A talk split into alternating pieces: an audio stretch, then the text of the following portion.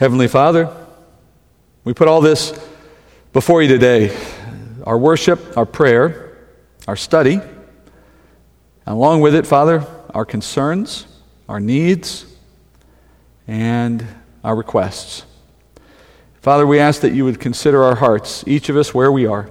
Though we're separate, we're gathered in your name, and we know, Father, you hear us. So, in our prayer this morning, as I pray on behalf of the body assembled, Father, bring our current circumstances to a rapid end, to the better outcomes that we hope, to the purpose that we long for. An opportunity, Father, to re- return to our gathering, return to our service to you in various walks of life, and to uh, experience a time of peace and rest. Father, we know that there are good purposes in all that's happening, though we don't always see them. But we also know, Father, that seasons come and seasons go, and we ask for a new season.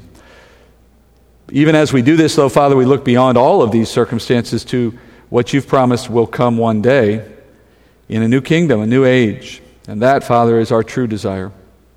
So while we request for things today, and we intercede on behalf of those around us who have needs today, while we, while we wish for better things today, Father, we also know that today is not what we live for. We live for the future where we will never die again. And Lord, I pray that you would keep our minds on that, even as we may be distracted by the world around us. Help us, Father, to see with eyes for eternity, to live for the glory of your name, and that alone. We pray this in Jesus' name. Amen. Well, I hope you were with us last week as we opened up in chapter 24. I say that because uh, it was an introduction of sorts, and it was one I hope would be helpful to you in getting into the rest of this chapter. But today we move on from that introduction and we return to the Olivet Discourse. I told you last week this is one of the most important teachings in all of the Gospels. It runs from chapter 24 in Matthew all the way to chapter 25. And we call it the Olivet Discourse because of the location where Jesus was when he delivered this teaching. He was on the Mount of Olives. He had just exited the temple for the last time, a free man, and this is the Tuesday of the week he dies. And he is accompanied by his disciples. They've walked out of the temple through the east gate, down the Kidron Valley, up the other side, onto the Mount of Olives, on their way to Bethany, which is where they spend their evenings during this week. And as they walk out, you remember they uh, gawk at the building and they ask Jesus to look at it with them. And Jesus responds in that provocative way, saying that this temple would one day be torn down. And naturally, that led the disciples to begin asking Jesus questions about the event that he just alluded to. And about the circumstances that would surround it, particularly coming, the end of the age coming and the beginning of the kingdom age dawning. And as we opened last week, we read three questions that the disciples posed to Jesus in that conversation. It was in verse 3 that we get those three questions from Matthew. Let's start there. Now, today we're going to run this study a little differently. As I said, it's going to be a little bit uh, more visual because there is a lot to understand in this chapter, and it'll be this way for several weeks. So we do have uh, visual aids. You'll be looking at those as I teach, and of course, all of this material you can download from the website later. But let's start with verse 3 of Matthew. Matthew 24, verse 3, Jesus says, As he was sitting on the Mount of Olives, the disciples came to him privately, saying, Tell us, when will these things happen, and what will be the sign of your coming and of the end of the age? So the disciples asked three questions. Let me just underline them for you in the text. The first one is, uh, when will these things happen? That's in reference to the temple being destroyed. And then, secondly, what will be the sign of your coming? Meaning, when will you enter into your reign as king in the kingdom? That is, coming into your kingdom is a term that they're using there. And then the third question is, what will be signs of the end of the age? We'll cover why they asked these in a moment, but let's just move on. We have those three questions, and then if I take you over to Luke, last week we looked at Luke 21 7. And in Luke 21 7, we found a fourth question that Luke recorded uh, that Matthew did not record. So in Luke 21 7, we read, They question him, saying, Teacher, when therefore will these things happen? And what will be the sign when these things are about to take place? So there's a bit of a fourth question there, or you could say part two to one of the three questions, because in Luke's gospel, we find out the disciples also wanted to know what signs would accompany the destruction of the temple. That's kind of a part two to question number one. Let's put them all together. So the apostles' questions were first, what will be uh, when will these things take place, referring to the temple's destruction. Matthew then jumps to what are the signs of the Lord coming into his kingdom. Then he goes to what are the signs of the end of the age. And then we go back up to question one in Luke, and Luke adds that extra one what will be the signs when the temple will be destroyed. Now, last week I told you there are a couple of interesting aspects to the Olivet discourse that you need to understand if you're going to interpret it correctly. The first of those aspects or quirks is that Jesus adds an additional question to the four that he received. And he did so because there was something there that they didn't think to ask about that he knows they will need to understand. And the fourth question that Jesus inserted was what will not be signs of the end of the age? And we'll learn more about why he added that one when we get there. And then the second quirk, the second little detail here that you have to understand if you're going to interpret the passage correctly, is that as Jesus goes into the answers to these questions, these now five questions altogether, when he starts to answer them, he doesn't do it in the order that they came at him. He doesn't use their order. He changes the order of the answers because he has a purpose in that. And this is the new order. So he begins with his own question, the one that he introduced what are not signs? Of the end of the age. And then he moves through the others that they presented to him in his own preferred order. And I told you last week that we know this, that the fact that there, the, that there are these quirks, we know this from the context of what he says. So as we go into the answers, I'll show you as we move through them why we know which ones are coming next in the order that Jesus does. And it'll take us a couple of different questions to get through before you'll see that, but you'll see it when we get there. But I'd rather get right back into the text. So let's do that now. And we're going to do that by first going to the one that Jesus introduced that is not one of the four they asked. And it begins in Matthew 24, verse 4. Jesus says, And Jesus answered them and said to them, See to it that no one misleads you, for many will come in my name, saying, I am the Christ, and will mislead many. You will be hearing of wars and rumors of wars. See that you are not frightened, for those things must take place but that's not yet the end. For a moment, let's go jump to Luke's version. I just want to show you what Luke says on this same passage. It's very similar. Luke records it this way. And he said, See to it that you're not misled, for many will come in my name, saying, I am he, and the time is near. Do not go after them. When you hear of wars and disturbances, do not be terrified, for these things must take place first, but the end does not follow immediately. I'm sure many of us on this particular Sunday can identify with what Jesus says in Luke 21 9. That is, you'll hear of disturbances. And certainly we're hearing of disturbances, but he says, don't be scared of that. It has nothing to do with the end. If anything, it's just indicative of the present. And his first warning to the church, going back to the text, is that we should not be misled into believing that Jesus has come back and we're surprised or that we haven't known about it or they didn't show us that he was here and that he's running around on the earth somewhere and we were completely oblivious to it. It's just one of the constants of this age that people are always guessing the end or trying to guess the end wrongly. They're always saying the end is here, and then there's the other crowd that says, no, nothing's ever going to end. And these are two perspectives, both uninformed in their own way, and they are simply characteristic of the ignorance of humanity when it comes to the things God has revealed in His Word. The, the world generally assumes that, or the Christian world, if you will, or the religious world, let's put it that way, the religious world generally assumes that even the most minor thing going on in the world must be a sign of the end. I can't tell you how many times we get questions to our ministry from people who have been watching what goes on in the Middle East, and some small political thing will happen between Israel and the Palestinians or whomever, and the questions come flooding in. Is this a sign of the end? Friends, those things are not important. They're not signs, generally speaking. Uh, what's really ironic, though, is when the big things do start happening, the things that Jesus actually tells us to look for, when those things start happening, the world will be oblivious to those. It's the irony of prophecy. They make the small things into big things and they miss the big things when they show up. That's what Jesus is teaching us in this chapter. And he says, one of the key things you will see happening throughout history, which will be false and therefore should be ignored, are people who would come saying they are the Messiah, that they are even Jesus himself. And we're told that when that happens, don't believe them. They are always from the enemy. They are always from Satan. They come to deceive the world, and we can be sure their claims are always wrong. And you might ask, well, how can we be sure that everyone who says that they are the returned Christ is wrong? Because what happens when the actual Jesus does return? We would be saying he was not real either, right? How do we know when the real one comes versus the false ones? And the answer, friends, from Scripture is that when Jesus comes back, you won't be able to miss him because the Bible says you will be with him. The Christian will have already been taken home by that point. And so when Jesus returns at his second coming, he doesn't come alone. He comes with the army of the church and angels, we're told in Revelation 19. So the point is, you cannot miss Jesus' second coming because you will not be here at that moment. And as that as a result, you can safely ignore anyone who would come along pretending to be him.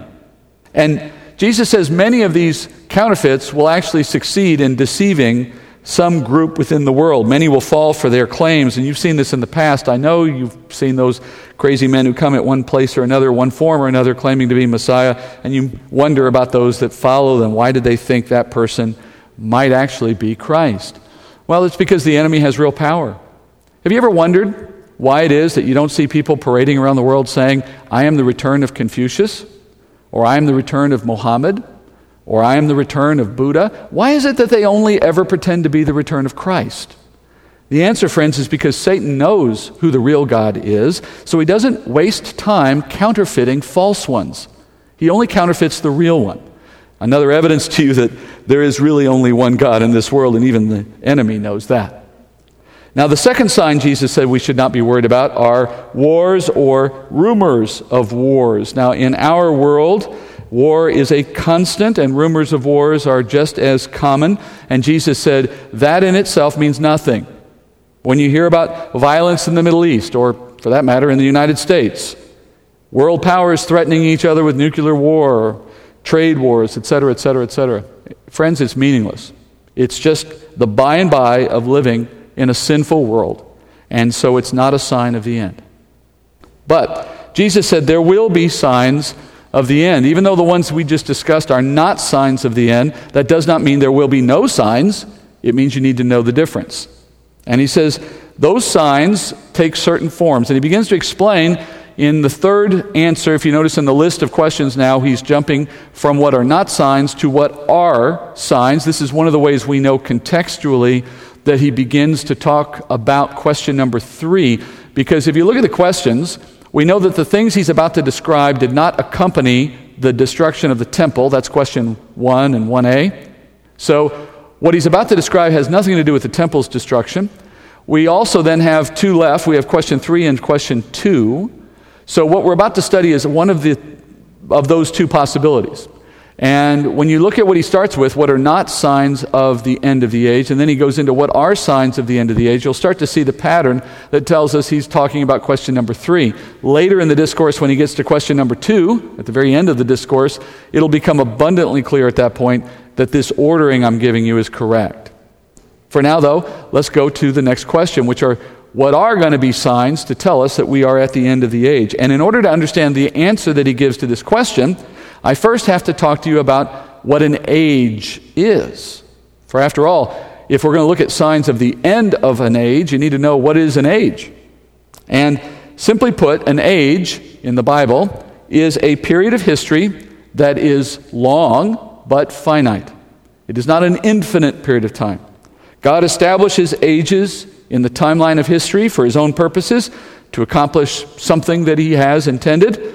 And those ages have a beginning point, and those ages have an ending point. And when one age ends, a new age begins immediately thereafter.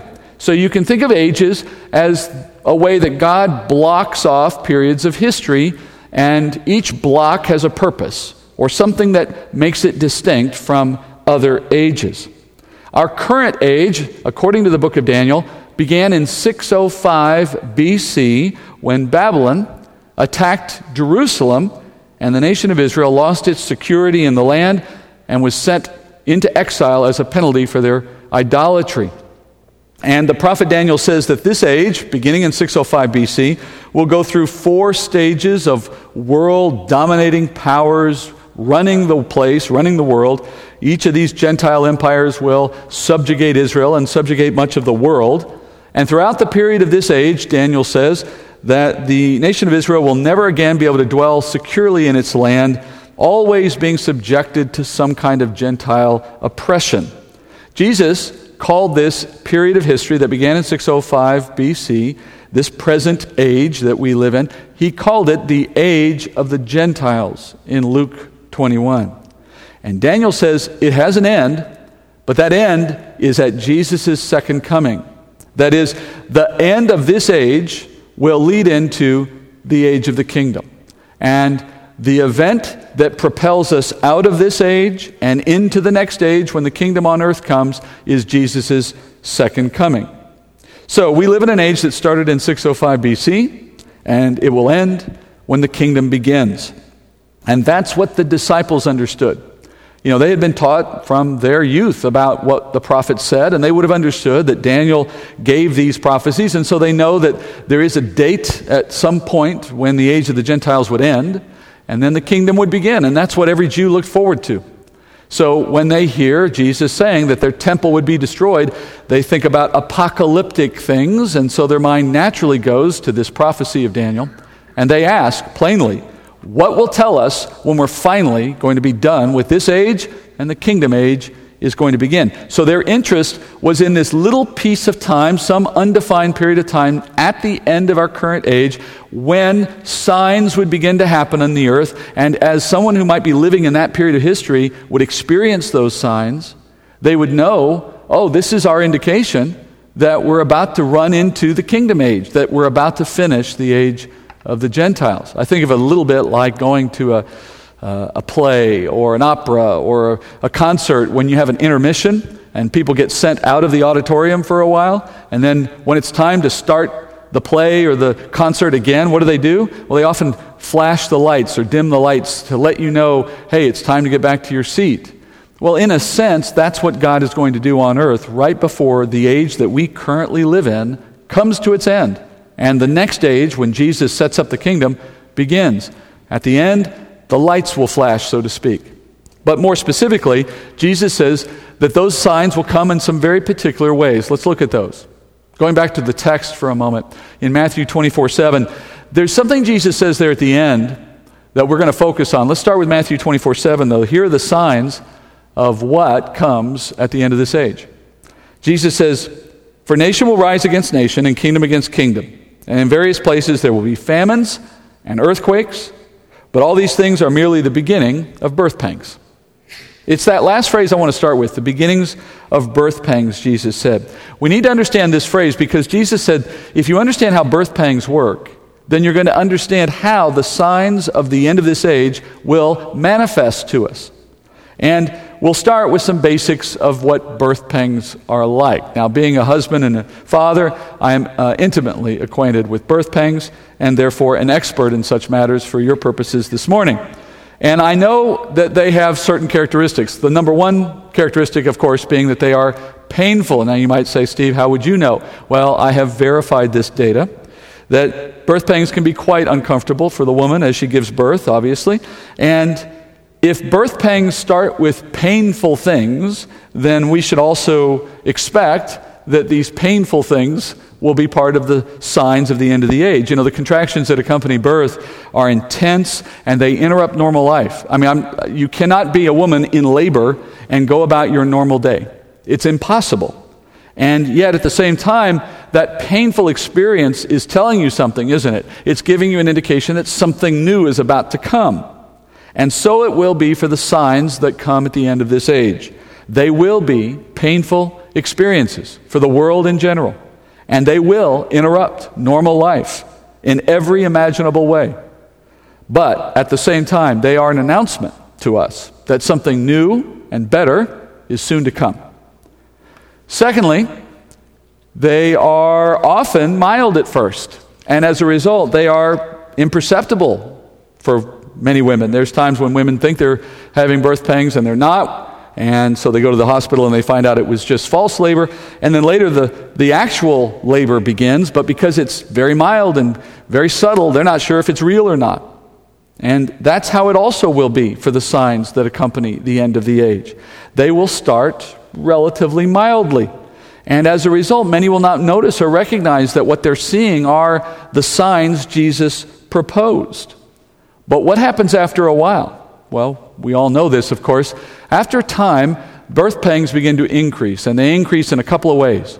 First, they increase in severity. That is, the contractions get stronger and stronger. The pain increases, and so on. And again, so it will be for the signs of the end of the age. They will repeat themselves. You aren't going to get just one of these signs, you're going to get repeated experiences of the same kind of signs. But with each repetition, they get worse and stronger. And then lastly, birth pangs increase in frequency. That is, in the way a woman gives labor, those contractions come sooner. That is, they get closer and closer together, more of them per minute, so to speak, or per hour. And so it will be also with the signs that accompany the end of the age. They will repeat, and as they repeat, they will come more frequently than they were in the beginning. And that is itself a sign. So it's not just the mere existence of certain things that tell us the end is near, it's the pattern in which these things present mild, then strong, occasional, then frequent, always painful, always disruptive. But there's one other characteristic to birth pangs that we don't want to overlook, and that is that they ultimately lead to the birth of new life. That's, that's where we're headed in all of this, of course. That's where you're going with the birth process. And so, as the pains of the last days signs increase and the end begins to approach, the attitude that a Christian should take in the midst of that is an understanding that these things are about to lead to something marvelous and glorious, something we've been waiting for, something that makes the pain worth it, so to speak. A new world, a new glorious world, a new Israel, a new uh, world structure, a new government, a new king, new everything. And that's the comparison that Jesus begins with. He says, That's where you need to have your head as you think about the signs that I'm telling you to watch for. And in verse 7, let's go back and look at these signs with the birth pangs framework in mind. In verse 7, he says it starts with nation against nation, kingdom against kingdom. Now, that's war, in effect. But now, we just heard a moment ago, Jesus said, don't look at wars or rumors of wars as signs. And then he says, but when you see nation against nation and kingdom against kingdom, that is a sign. Well, now we understand why he started the way he did, because we see that the kind of signs he's going to provide to us could easily be mistaken for something that is not a sign. To say it simply, there's ordinary war, not a sign. And then there's a special kind of war, that's your sign. And what is the special war that he's talking about here when he says nation against nation, kingdom against kingdom? Well, the difference between this special war and the kind that you see all the times beyond that, the difference comes from understanding the phrase nation against nation, kingdom against kingdom in its original context from the time of Jesus. In Jesus' day, rabbis used this terminology quite frequently to describe a certain kind of war a war of uh, a type that had never been experienced before on earth. And the term, to put it simply, refers to a level of warfare unknown before a certain time in history. We call it world war. That is, nation against nation, kingdom against kingdom is not just two nations or two powers warring, it's the entire globe immersed in a common conflict. And that had never happened. It was unprecedented in Jesus' day, never been seen. And in fact, it remained unprecedented until the 20th century. In 1914, Europe engaged in a war that eventually dragged most of the planet into the conflict, whether in the fighting or whether simply in the providing of soldiers or armament to other armies. In one way or another, through allies of one kind or another, you ended up with 88% of the world's population involved in World War I in some fashion. That was the first time in human history that a war of that scale had ever been fought. And it meets the definition of a war that is fought nation against nation, kingdom against kingdom. In fact, this war was so unique that you may remember that at the time it was initially given a special name. People called it the war to end all wars. That hubris just reflected the fact that no one could have imagined that a war of that scale could ever be repeated. They felt like it was so unprecedented, it was a one off event. Of course, they only could hold that attitude for about two decades because it wasn't long after that that we got World War II. Now, you remember World War II was larger than World War I and comparatively worse than World War I. In fact, it had a greater percentage of the world involved in that war than in World War I. Does that remind you of anything? Birth pangs? Now we know why Jesus ruled out regular war because he didn't want us to be upset when there's a regional conflict thinking that, oh, the end is near. That would be incorrect. The world is always at war in one way or another, somewhere on the planet, but it is not always in world war. And when the world wars of the last century kicked off, they became the earliest signs to tell us that we are now approaching the end of the age. And did you notice that in the list that we're studying now in Matthew 24, he gives a number of different signs, but the first of those was World War. And as we see from our past, the first of these signs to be fulfilled has also been World War. The next sign he gave was famines in various places. Now, here again, famine is a common event on earth. So, in order to understand this sign, how must I look at it? Well, this is where the birth pangs framework is so helpful. In fact, it's essential. Because not every famine that occurs is a sign of the end. But when famines begin to increase in frequency and severity around the world, that's what he means by various places, well, then we start to see a pattern, and that pattern now becomes a sign. So, when famines are no longer uh, limited to the poorest regions of sub Saharan Africa, but when they start to hit various places, that is, places that you never thought it could happen, and coming in frequency that you never imagined you'd ever see, well, then now you know you're starting to see the fulfillment of the end of the age. And when you see that in combination with world wars and so on, they all start to line up. And if you look a little bit on the web, if you do some research on your own, I certainly encourage you to do that. What you'll find is that famines have been increasing, both in frequency and in severity, and they have been happening at times and in places that you never imagined you would see it. And even just recently in our own world, as we've all uh, experienced this calamity of, of world pandemic, you've noticed that food supplies have become an issue and shortages and so on, whether it's from hoarding or from over purchasing or just from a lack of production and so on. My point is, those things aren't all by themselves signs, and they aren't necessarily producing famine, of course. But it's simply an example to us of how easily these things can be triggered when God is ready to disrupt the normal. And there are indications that famine is increasing even apart from that. So, as we move closer to the end of this age, you can expect this sign to get worse as well. And then, next, in Matthew's Gospel, Jesus says, and earthquakes. Earthquakes will be a sign of the end of the age. Here again, the earth has always had earthquakes, so what are we looking for? We're looking for that birth pang pattern. Now, of all the signs Jesus gives, this one's actually the easiest to measure because scientists have made quite a, an effort to track earthquakes around the world. You can go to the USGS website, U.S. Geological Survey's website, and you can do your own searching there. And you can enter in queries, and it'll report back data for you, and you can you know, research to your heart's content. And what you find as you look there is that earthquakes have been increasing in the last century, in, in some cases in dramatic ways. The data shows there is a general rise in earthquake activity worldwide. That's been going on now for a number of decades. And in the U.S. in particular, there have been uh, a surprising increase in high intensity earthquakes around the U.S. Now, I know the biggest earthquakes always get the most attention whenever they happen. That's not what I'm talking about. I'm saying that apart from the really big ones, just some of the more average ones, if you will, the numbers of those have been going up as well. States like Oklahoma and Arkansas and others in the U.S. have reported just an amazing increase in unexplained earthquakes, something on an order of magnitude in their increase. These are not normal variations, they're not statistically within the realm of normal, and scientists are stumped.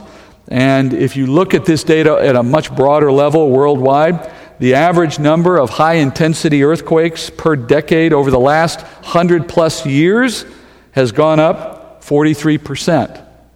So the world would look at this perhaps and say it's just within the norm. I'm sure in another 100 or 200 years, it'll drop back down. That's what you'll hear sometimes.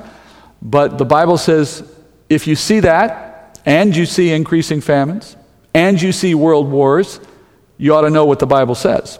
That, in other words, these things mark the end of the age. And the Lord has selected certain signs that, because they also have a common variant, it's easy for the world to overlook them, not to make much of them. But if you know your Bible and your head is in the Word of God, you get to know what they mean. That's how God's prophecy works. He speaks through the Word to the believer in such a way that the unbelieving world is oblivious. Now, there's one more sign, actually. We didn't see it in Matthew's gospel because he didn't record it. But I think you'll find this one of particular interest. There's one more sign that Jesus gives us of the end of the age, and that's found in Luke's gospel. Luke chapter 21, verse 10. He says, And then he continued to them, Nation will rise against nation, kingdom against kingdom. That's your world war. And there will be great earthquakes. We saw that one. And in various places, plagues and famines. And there will be terrors and great signs from heaven. So Luke actually adds a couple of there. That last one on terrors and great signs from heaven, we'll cover that later. But for now, I want you to look at the one that he mentions in conjunction with famines that Matthew did not record. He says there will be plagues in various places. Now, what is a plague? Well, simply put, it's a spread of disease over a wide area, otherwise today known as an epidemic or pandemic. Jesus said, these will start to happen as we approach the end of the age, and they will get progressively worse. Birth pangs, right?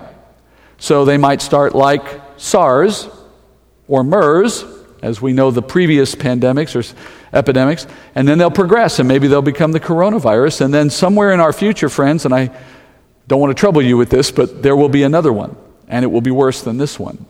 Because this is itself a sign a sign that the end is coming a sign that this age is almost over, a sign that the world needs to know what's coming next. They follow a pattern of birth pangs getting worse and more frequent, and for those who know their Bible, these events are not only understandable from the standpoint that we see now what they mean, but they are also a sign that encourages us, that it tells us something that we long to know. That you realize that as these things happen, there's no going back. Okay, there's, there's no recovery. Uh, I mean, we're all sitting around right now saying, I wonder what normal will be when this is all done. When is normal coming back? Friends, when a mother goes into labor, there's no going back. There's no place in which you go back to the point before the child was coming to a life without the child. There's only one direction. You go forward into the birth, and that's what you want. Jesus is saying when you start to see these signs begin, you need to know there's no turning back. There's no stopping until the end of this age and the new age comes. This is a one way trip to the kingdom. And that's a trip you want to take. I mean, for those who read the scriptures and those who understand the events of our world today, we should be encouraged and excited even. Now, the pages of the Bible are coming to life right in front of your eyes. Right now, in our world, it has been since last century. It's only going to become more and more evident, and it's all saying the same thing. The kingdom is right around the corner. We aren't wishing for death. I'm not saying we want to see the world torn apart. We certainly don't want to see people dying. That's not the point.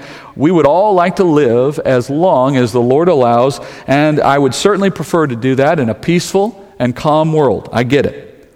But, friends, sooner or later, there was going to be a generation of believers who lived at the end of the age. Sooner or later, somebody was going to play that role. And that generation was going to live in turbulent times. But you know what else? They were going to be the privileged gener- generation that got to experience things that earlier generations of believers could barely even imagine and perhaps even longed to see. We're going to see prophecies of the Bible coming true before our very eyes. And the Bible itself says that that experience of being wrapped up in the fulfillment of prophecy, it builds faith. It builds our assurance. It excites us for the truth of what we've read. But of course, that's only true if you understand it. You have to understand what you're seeing.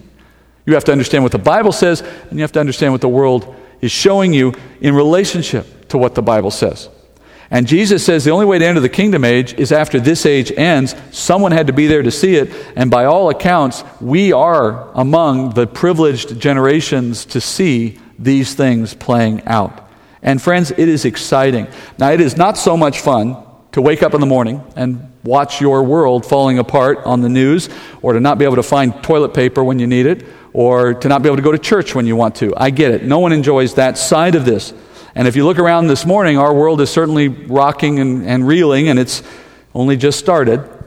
But it also means our Lord's return is right around the corner, and time is short. So as the signs appear, take some encouragement in the chaos. That is, know that it means time is running out.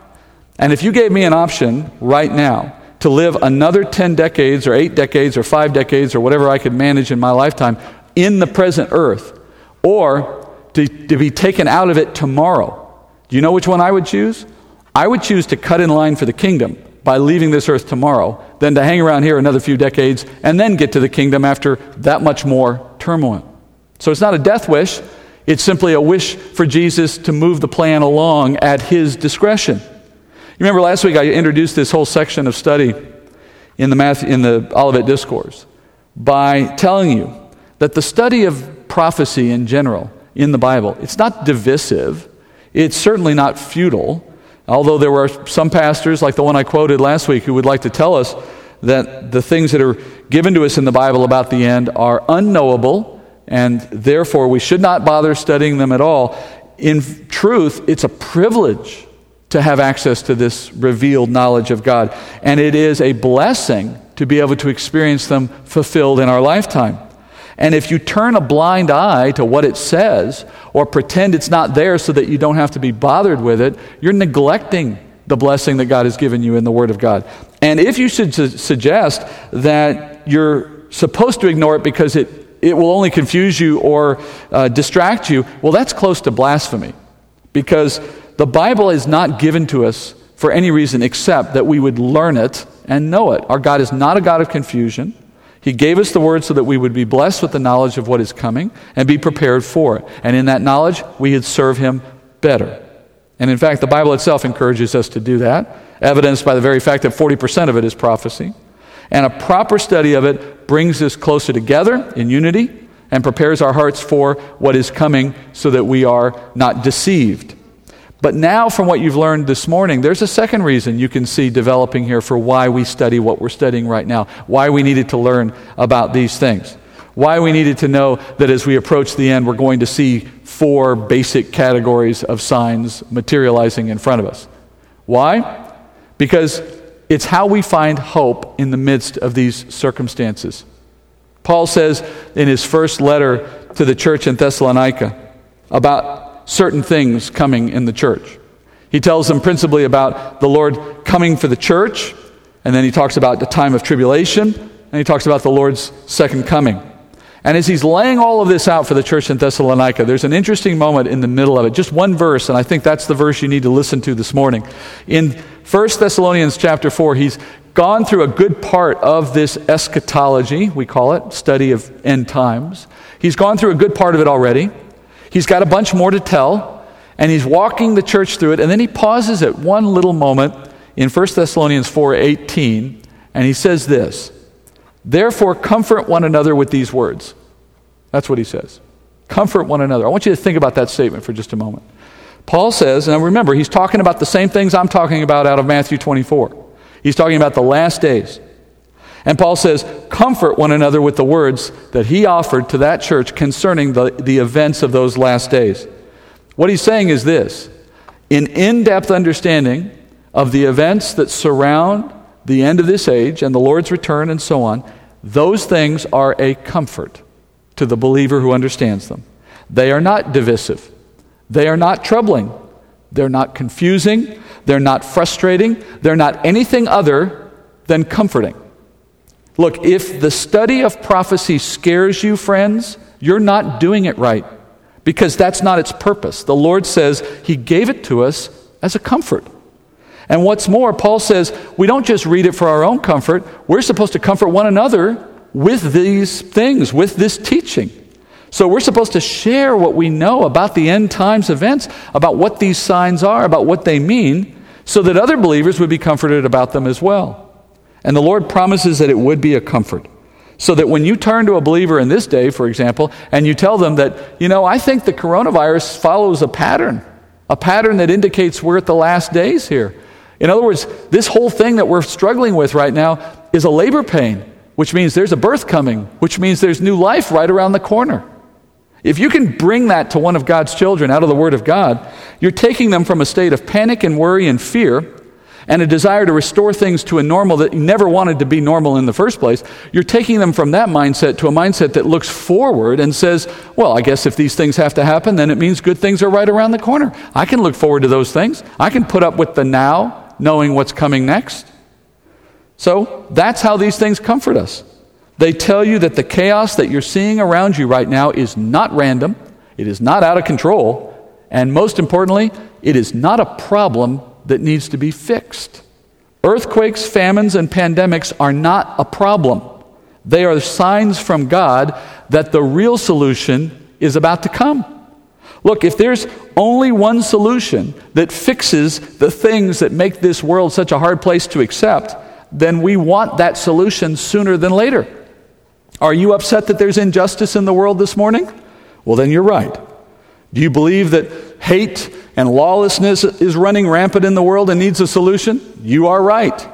Are you mourning the tragedy of disease, of hunger, of violence, of natural disasters when they come? Do you wish all of that would end? Well, you're right.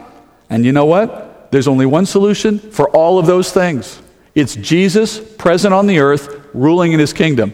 You ain't going to get justice before that. You're not going to get rid of sin before that. You're not going to stop death before that. Wars and all the rest keep going until that. Do you want those things solved? Then you want Jesus back and you want the kingdom on earth. And you cannot get the kingdom on earth in your own power by trying to fix something that's broken and irreparable. You get it by the Lord doing His work in producing something new. And the signs that we're all experiencing right now, which have affected us all, are signs that tell us that God is ready, finally, to bring that solution. And hallelujah. And how long has the church been waiting? And how glorious is it that we have the privilege to be those counted among the privileged to see it transpire in our own eyes, in our own day, so when you study the Bible, you realize that these events that rock the world are part of what God is doing to announce his return. And I think of it in a very simple way. It's like when you go into your final exams before you graduate in your senior year from high school or college. If you've ever gone through that experience, as I'm sure most of us have, then you know how that feels, right? Those final exams on that last year, it's hard, usually. Usually not a lot of fun. You have to work hard to get through it. But you know, at the same time as you're studying and you're trying to get ready for those last exams, there's a part of you that's pretty excited about the whole process, isn't it? Why? Because you know graduation's right around the corner. That is, you know that this is the last step to get to what you've always wanted, the whole reason you went through the effort in the first place. Well, friends, the signs of the end of the age that are already upon us and are getting worse tell you Jesus is right around the corner and that you're among the privileged to see those things. And if you endure just a little longer, you'll be glad for what comes next. So, as Paul said, comfort one another with these words. Don't get wrapped up in the politics or the culture wars or the, the, the, the angst and the fear of the society around you. Put all that aside. Let that go because it's going to go. What you should be thinking about instead is where Jesus is going to bring something new and better soon, and that you're a part of that future by faith alone. And because that's coming soon, as the signs are telling us, we don't have to worry about what's going on around us. God will take care of that. Now, as I finish this morning, and as you think about these things this morning, there is a group maybe listening, part of our congregation, distributed as it is right now, whether that's in the live stream or maybe watching the recording later. I know that within that larger audience, there may be some who have come into this moment and are thinking to themselves, well, I, I don't know if I'm a part of this future with Jesus or not. That in fact, you may be fearful because this world is all you know.